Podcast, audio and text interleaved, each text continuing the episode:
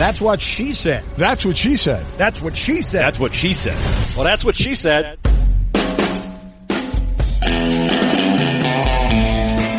Welcome to That's What She Said, conversations with interesting people from the worlds of sports, music, comedy, and more, talking about their lives, careers, successes, and failures.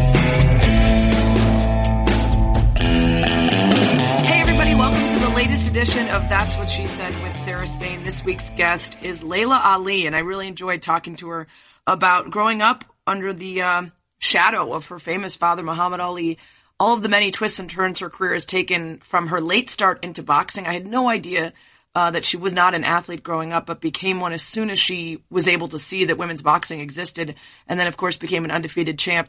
And what she's done since, uh, especially to scratch that competitive itch. So I really hope you enjoy my conversation with Laila Ali.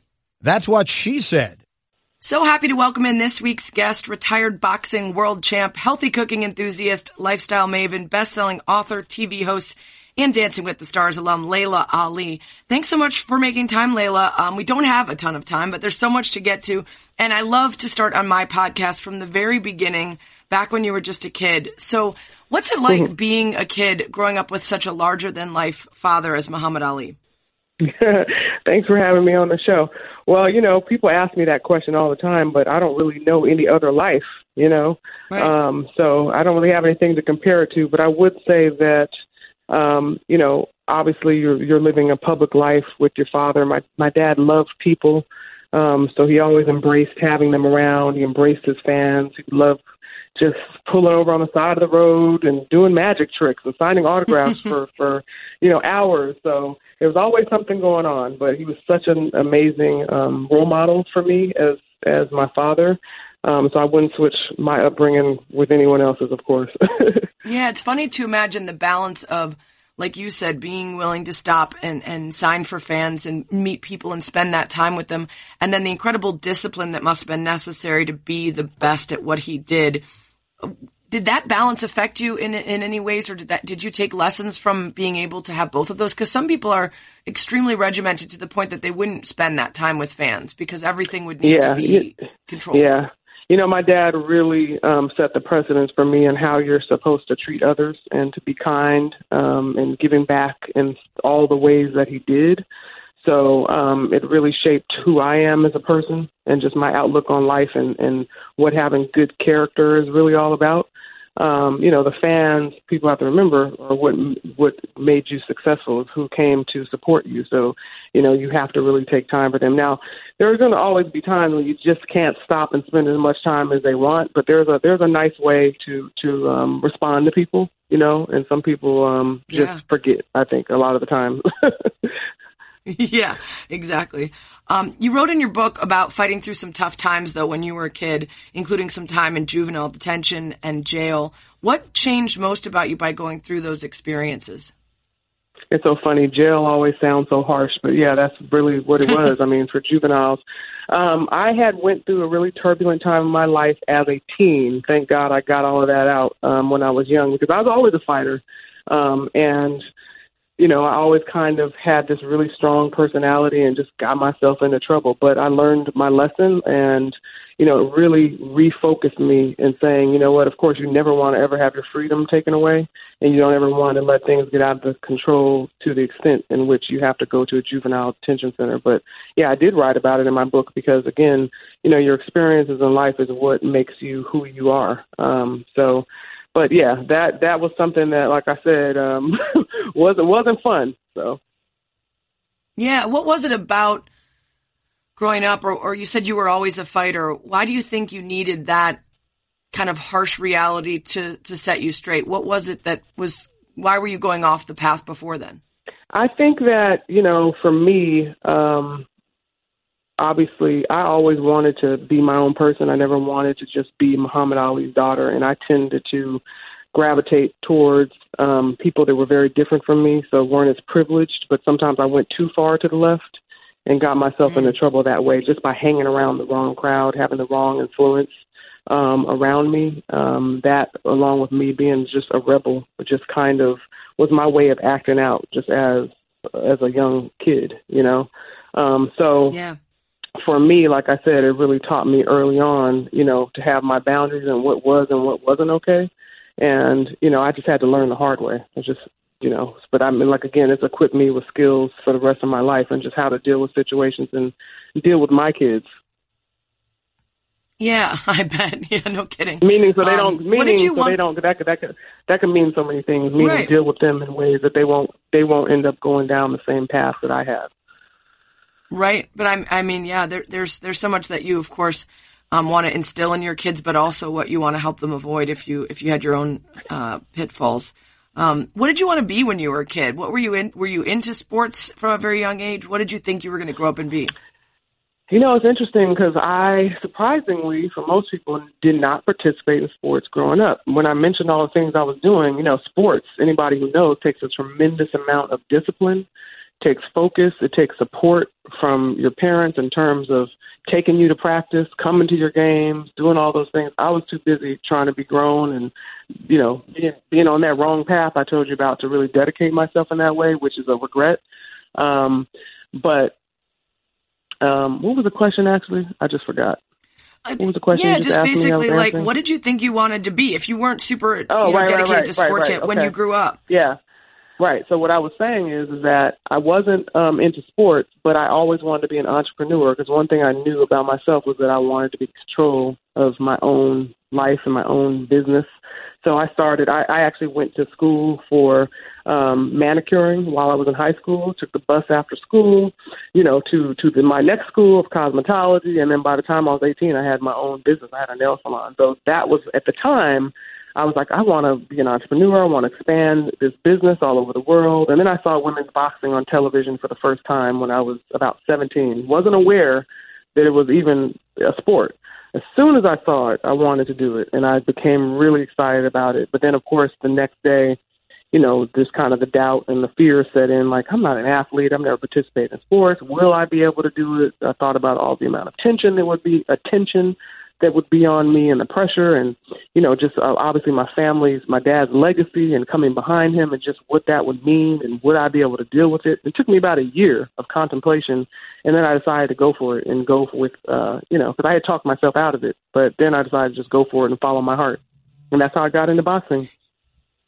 Yeah, we talk so much at ESPNW and, and especially in women's sports world about representation. If you can see it, you can be it. And the importance of being able to see women doing the things that we might dream of doing. As much as that is so true in so many instances, I'm sort of surprised that growing up in a, in a boxing household, um, that somehow you wouldn't have been the one to say, it doesn't matter if I don't see any women doing this. I want to do it anyway. Is that Yeah, partly the because I thing- read well, that your dad is- wasn't super psyched? Yeah, the thing is, is that I could see why you would say that, but I did not. It wasn't like I wanted to box, and I was like, "Oh, I can't box because I'm a girl." I didn't even want to box Right. because I didn't see it as an option for me, and that's the way it is with a lot of things. Sometimes you just see things and you're introduced to something for the very first time, and it's either going to spark your interest or it's not. You know. So for me, when I first saw it, that's when I said, "Wow, I didn't know that was even available to me." And it's like, yeah, I can do it. I never thought to myself, I can't do it, or do I want to do it because you know I'm a girl. You know, that was not that that year of contemplation I talked about was not really regarding my gender. It was more so just being Muhammad Ali's daughter. I don't care if you're a man or a woman. Coming behind him was not going to be easy. Yeah, absolutely. I feel the same way. Actually, there were so few women doing sports casting when I was growing up that it just never occurred to me. It's not that I didn't think I could do it; it just didn't occur to me until I got older. Um, so you decide Yeah, to, yeah. You decide to transition into boxing, and of course, a lot of pressure to live up to your father's name, and also, um, he wasn't really into the idea of you being a boxer, right? No, no, no, he wasn't. He definitely was not, um, you know, thrilled because he, unlike me, didn't think that women's boxing was something that, um, you know, I should be doing because he didn't think it was a, a, a woman's sport. Uh, so he definitely tried to talk me out of it indirectly, but you know, I wasn't, I wasn't hearing it. Did you eventually earn his not just respect or, or praise for what you did, but the blessing to continue boxing? definitely he supported me he didn't want me to do it but he knew that obviously being his daughter i he wanted to support me in that way um regardless of the fact he wasn't thrilled i was doing it but he came to my fights Um, you know, he was he was at most of them. He couldn't always be there because he was sick with Parkinson's, and it just took a lot for him to travel and come to the fight. But um, you know, he I remember after I won my uh, first championship title, he came in my dressing room and apologized to me. Apologized mm. to me for that time we had a conversation, and he told me boxing wasn't really for women. You know, it, it was too hard, it was too tough. And I understood that. I understood that that was his fear of his baby girl, his youngest out of nine, you know, kids coming to him and wanting to box. Um, so I knew I never took it personal to begin with, but um, you know, it was really heartwarming for him to, you know, let me know that he was wrong and that uh, women could box, I could box, and that was big. I was like, great, I won him over, you know, not just for me, but just for women in general, like you know, to to um, you know, kind of kill that stereotype that we can't do certain things just because we're a woman. Absolutely. So, what age were you when you fought your first fight? I was 20. I just turned 20 years old. So I'm curious because most people establish their own identity as an athlete or not an athlete by the age of 20. So for you, not only did you not see yourself that way and had you not dedicated yourself to that, but you were trying to be an athlete in a brutal sport where the downside of being bad is that you're knocked out, right? you're not just losing, mm-hmm, you're knocked of out. Course, right? And and or the pressure up, or, or beat up. Or just or beat, up. up right, yeah, right. that could be worse. or or um and, and the pressure of your dad. So what was the hardest part about the beginning of training because that can be grueling enough on its own, just the training.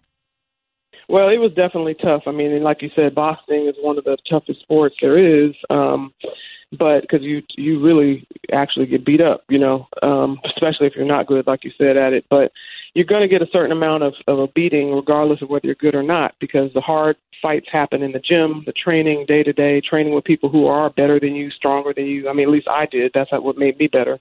Um, so I would say just the fact that I wasn't an athlete, um, you know, I was probably about 30 pounds overweight, you know, and when I say overweight, you, you, you, everyone has that ideal weight that they should be that's best for their build, for their body type, where they can function and be the fastest at their best. So I needed to lose 30 pounds to be in the right weight class that would be most beneficial for me, where I'd be at my strongest. So that alone, just that year of training and running, learning how to run, you know, learning everything that I had to learn in order to be an elite athlete, learning how to eat properly, learning how to get the rest that I needed, the mental focus that it takes, you know. Um, so yeah, it was it was just tough all the way around.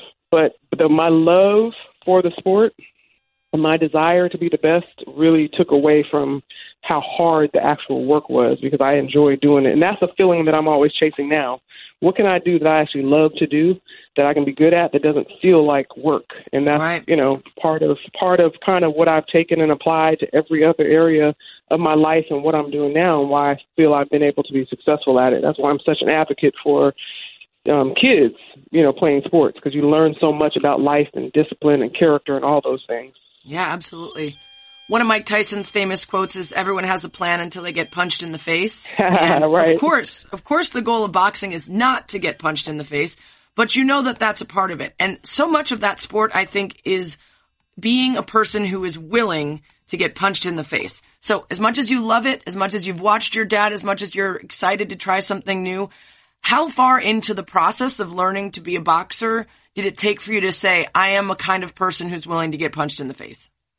Well, I knew that going in. Like I said, I'm all, I've always been a fighter, but I would say that you know I've seen so many people come in the gym, uh, you know, at my time in the gym and say I want to box, you know, and we're all like, okay, you know, these are just people who have no training. And it's like that first time they get in the ring and you watch them spar, that's when you find out whether you really have it or not, because you're going to get hit in the face and it's like you're either going to instinctively want to turn your back and and like get out of the ring or you're going to get mad and want to fight back.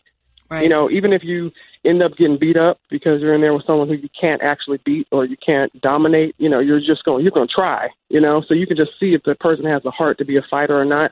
So i knew that going in already just from my own personal experience.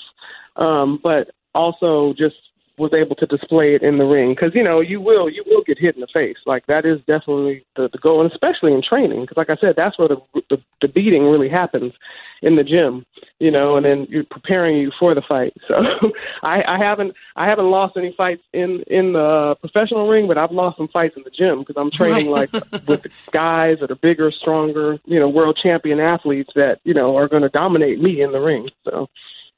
So you mentioned as an, you know, being an athlete and coming, you know, out, out of retirement to uh, find other things to do in life, you wanted to replace the thrill of something that you love doing, but also as an athlete specifically, it's hard to replicate the adrenaline of competition. How tough has it been for you after retirement to find a replacement for that part of boxing?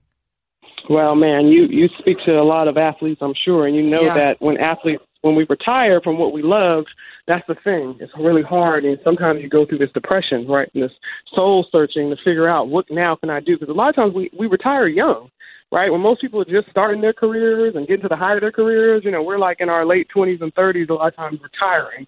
So for me, you know, it took me about five years, um, and actually I went on Dancing with the Stars as an opportunity to use that platform to show a different side of myself. So that was like one step. Um, because I remember when I first got the call from the show, I was like, I'm not doing that. You know, I, I don't. I, that that scared me. You know, to to dance live, and then I said, you know what, I'm going to do it because it's a challenge. It's going to push me out of my comfort zone, and most importantly, it's going to give me a platform to show another side of myself. Because I had fought so long to be respected as a fighter and seen as a fighter.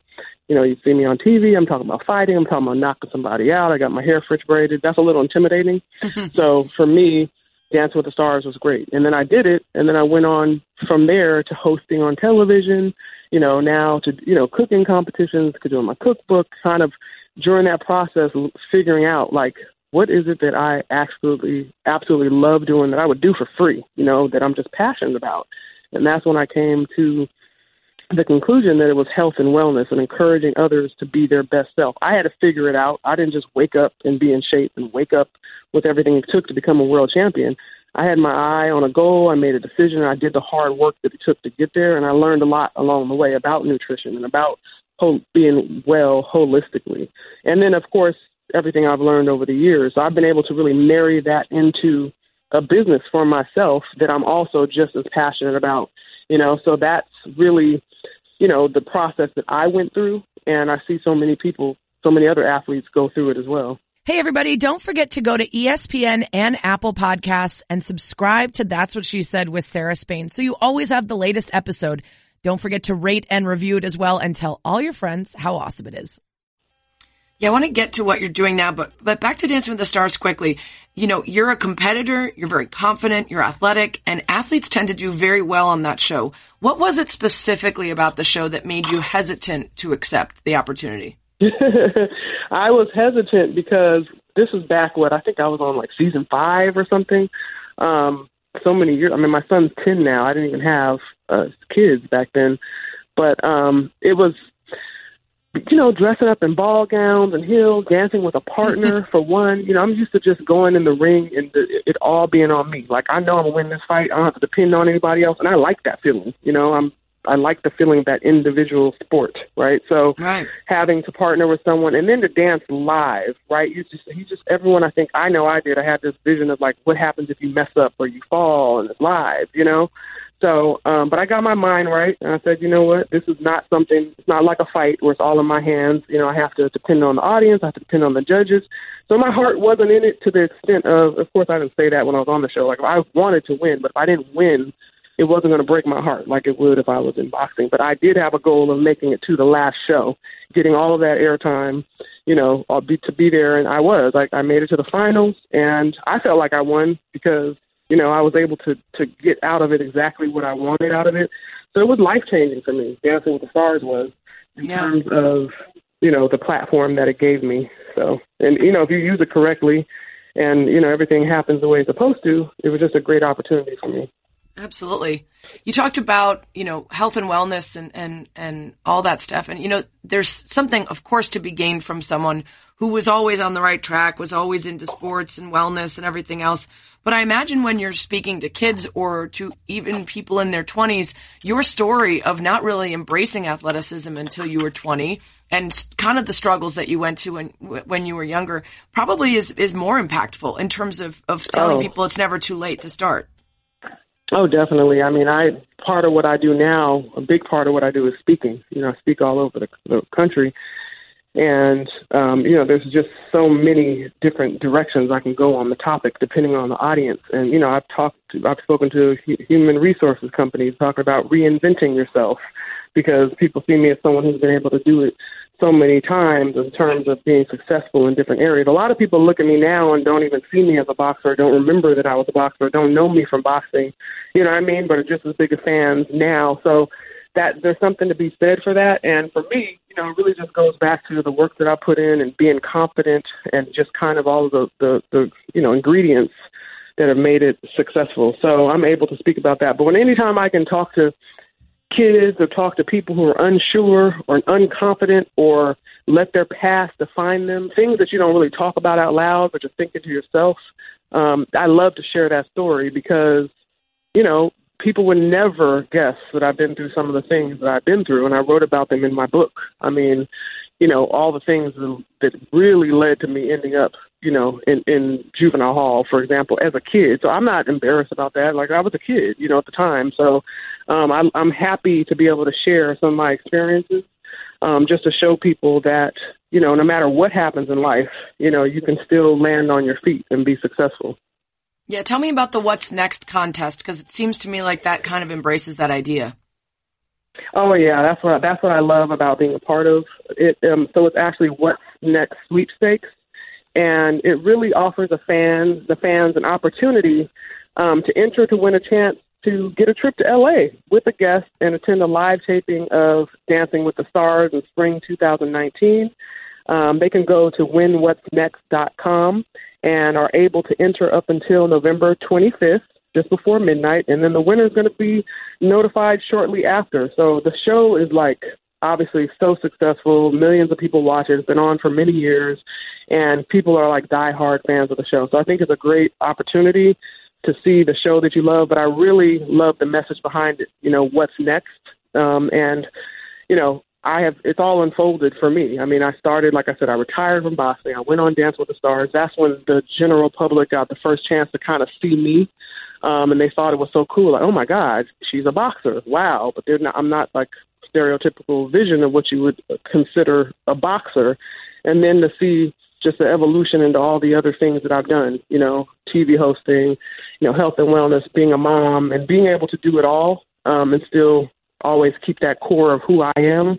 So I I love it because there's always something next. You know, whether you're retiring, whether you're getting older, whether you're becoming a parent, changing careers, and just embracing that, embracing the future, and going into it with a positive attitude. So I love the whole idea behind the sweepstakes.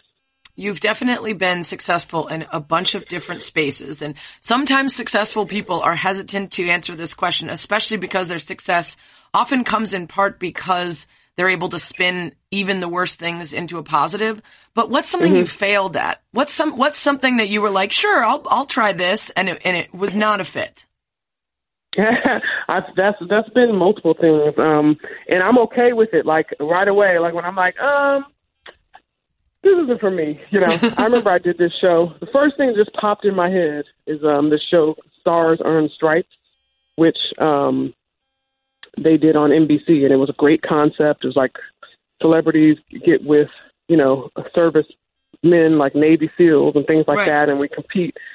And then the, the money goes to charity, right? So I was like, this is great. Uh, first day of the show, we have to like boot a suit and boot up in our army gear with with you know guns and everything, and then jump out of a helicopter into the water, right? And I was like, this is not for me. Like, I think I just signed up for the wrong show because they don't tell you everything you're going to be doing. And I was like, I'm good. Like, I'm good not winning this one. I'm just going to go home, You know what I mean? Because I have, I'm trying to stay alive. I've got kids. I'm like, it is not this serious. Like, yes, I want to give to charity, but I'll give back in another way, not with my life. So no, I'm just joking. Oh. But yeah, that would be one of one of the things that just popped in mind. But there's so many things. I mean, I've got more no's than I've got yeses in terms of the things that I want to do. Where whether you're, eh, you know, say behind the scenes thing, people don't realize you're pitching shows or pitching ideas, a project, and then nobody bites, and you're like, man, this is a great project. Like you don't see it, and they're like, oh, it's not the right timing for it. But then you might pitch it again a year or two later, and they're ready for it. You know, so it's really about just not getting down on yourself because timing is everything. And you know, like I said, everyone's not always going to see things the way that you do, but you still have to remain strong and kind of not put all your eggs in one basket. That's the thing for me. You know, it's like I like to do multiple things, and I don't like anyone to hold me back and tell me that I can't do something. So I usually find a way. All right, before I let you go, you have to do the one thing that every guest does and nobody expects. Didn't expect a kind of Spanish Inquisition. Nobody expects the Spanish Inquisition. It's the Spanish Inquisition, the same questions that everybody gets. Number one, what's the natural talent you wish you were gifted with? natural talent. Mm-hmm. Let's see. I wish that I could sing better than I can. You're all right. though. Like literally, like like like like. Oh yeah, definitely. Like um Whitney Houston. I'm talking Yeah, about like really the giving- ideal. or Mariah Yes. Carey or Yeah. Celine Dion. Like yeah, like that. That's how I want to. Like man, in my next life, Number two, what's your desert island album? You can only have one. desert island. Yeah, so you're stuck on a desert island for life. You can only bring one album. Oh really? Um, that's hard. I know. Um, one album, it probably would be a Michael Jackson album. yeah. I can't tell you which one because I'm not really a big album person. Yeah. but Especially it was a now, we don't need to listen album. to albums. Yeah, it's just Exactly. I'm Yeah. like, totally different. Uh, number three, if you could switch lives with anyone for a day, who would it be? oh gosh, switch lives for anyone with a day. Probably, probably Michelle Obama. Mm. I'm about to go see her speak in in, in a little bit with uh, Oprah here in Chicago. I'm excited about it. Nice. Oh, that's going to be powerful. Yeah, yeah. Uh, number four, what's the most scared you've ever been? Most scared I've ever been. Hmm. I'm gonna tell you, the most scared I I'll, I'll get is an earthquake.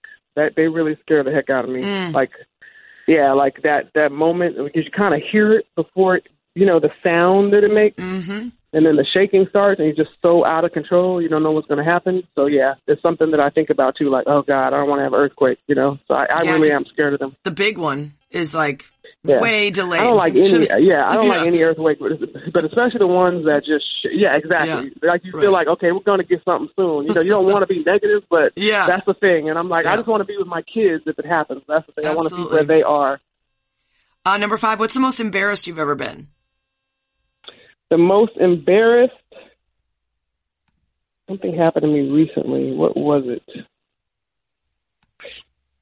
I recently, I mean, there's, I'm sure there's something where I've been more embarrassed, but what's popping in my head is I was walking with my son into a furniture store. We just came up like a big, like all these steps, and I had a, like an iced coffee in my hand, and I walked in. All of a sudden, out of nowhere, I just tripped and fell and like bit it hard, like right in front of the store. People were staring at me. You know, they're like, oh, they're probably like, oh, there goes Laila Ali, and all of a sudden, boom, and I tried to catch everything that I had in my hand, and it made it look even worse you know, and I still ended up on the ground. I just started laughing, and my son was scared. He was like, "Mom, are you all right? Are you all right?" Because I'm like down on the ground with my elbows on the ground. I mean, I was down, and I was Yeah. like, "Damn!" I was like, "That was the clumsiest looking thing. you would never think I was an athlete. The way that I fell, so it was just horrible."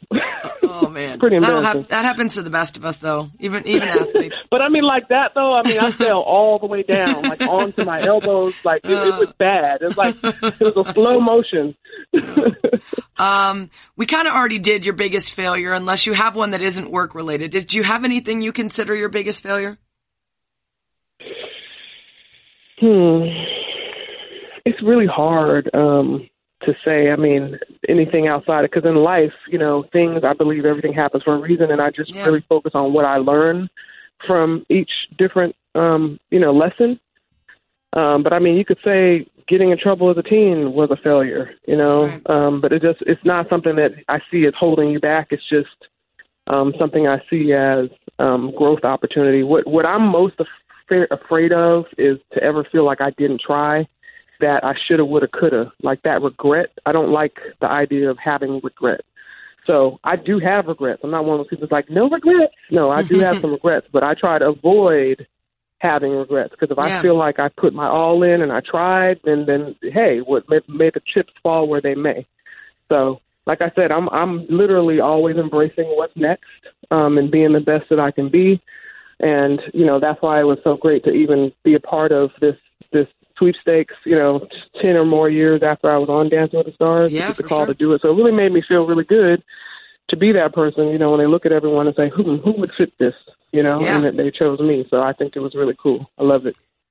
Um, this might go to, with that. Number seven, what habit or quality do you think has contributed most to your success? confidence, confidence, and um, consistency. I would say that um, I'm very consistent. So it's like if you're like, for example, if you say when you think about the very beginning, just going to beauty school, being 15, and saying I'm going to enroll myself and take the bus five days a week after school to beauty school, you know. And this is again in my situation, most people wouldn't think as Muhammad Ali's daughter you'd have been on public transportation, but it's like if I can't get anyone to commit to take me and make sure I'm there and I'm on time, I'm gonna take myself. So I've always kind of had that attitude very young, but I had to be consistent to get those hours. Nobody was making me do it. I had to be consistent to go to the gym and train every night after school and work at nine o'clock at night and and become a champion, you know? So you have to definitely in order to see any change or growth, whether you're trying to lose weight, whether you're trying to eat right, you can't just eat right for a week and think that it's going to mm-hmm. change your life. You know, you have to make it a lifestyle change. So for me, that is my lifestyle to just be the best that I could possibly be and just embrace the moments and kind of always look forward to what is next because there's always something next as long as you're alive, right? Yeah, absolutely. Uh, the next one's a good one. Number eight, have you ever been in a fist fight? And uh, boxing training and matches do not count. Um, yes, unfortunately. usually defending. Usually defending. I was a good bully in school, I used to call it, because if somebody was messing with someone that, you know, taking advantage, I would kind of step in. And that's how I got in trouble a lot. Just kind of being that person. I see a boy picking on a smaller boy, I walk up, you'd be like, what's up? Pick on someone your own size and kind of give a shove. And, you know, we're taught to not do that and not be violent and all those things. But if I saw someone you know, picking on someone, I was not afraid to jump in and step in. And that's why I said I knew before I got in the ring that I was willing to take a punch because when Yeah. you do that type of thing, you do end up sometimes getting punched, and it's happened. I had a feeling that would be the answer to that one. Uh, Yeah. last two, uh, number nine, what's the thing about yourself you'd most like to improve? um, I'd like to be more willing to make new friends. Hmm.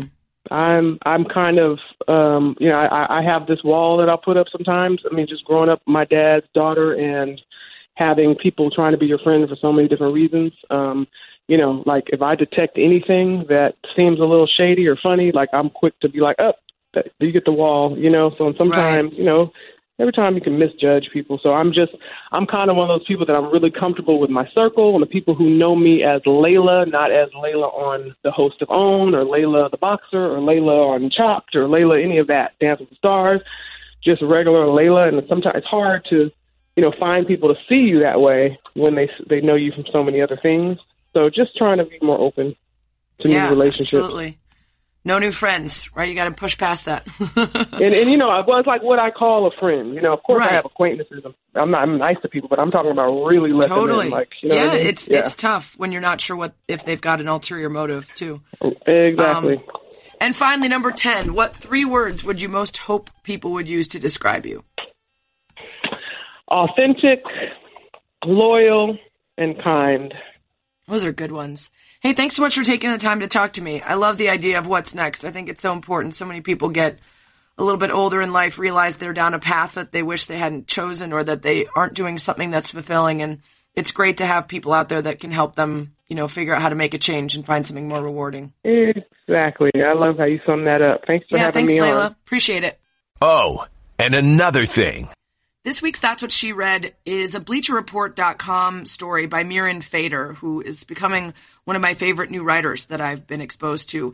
And this story is a lengthy look at the WNBA's fight for higher pay and for more equity and uh, if you're interested in the WNBA opting out of their CBA and some of the reasons behind it, this is a really comprehensive look at it.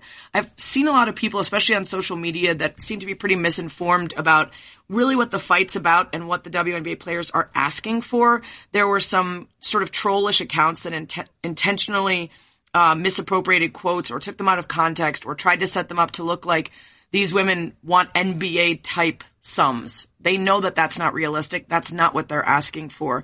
Uh, mainly, they're talking about the percentage of revenue that comes to the players in the WNBA versus the percentage in the NBA. NBA is about 50% of revenue, WNBA 22%. Of course, you need more revenue in order to give players a higher percentage.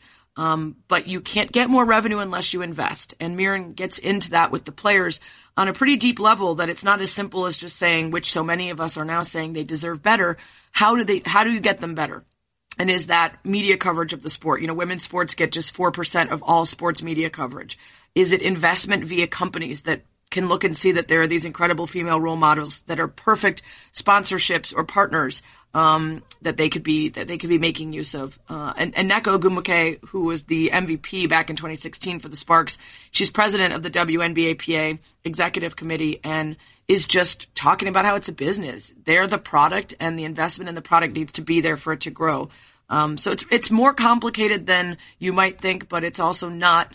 Uh, just the women asking for something that's unrealistic. I'm also intrigued to find out the financials because we've often heard that the NBA cooks the books sometimes to make it look like they're losing money, even when they're not. I think there was a, a really staggering number when the Cavs won the NBA championship and still claimed that they lost money. Um, and there's always been a little suspicion regarding the books. Um, so I'd, I'd, be interested to see just how much investment's being made and how much is coming out of it.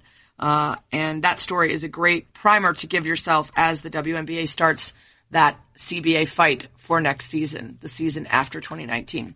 Thanks as always for lasting about an hour with me. That's what she said.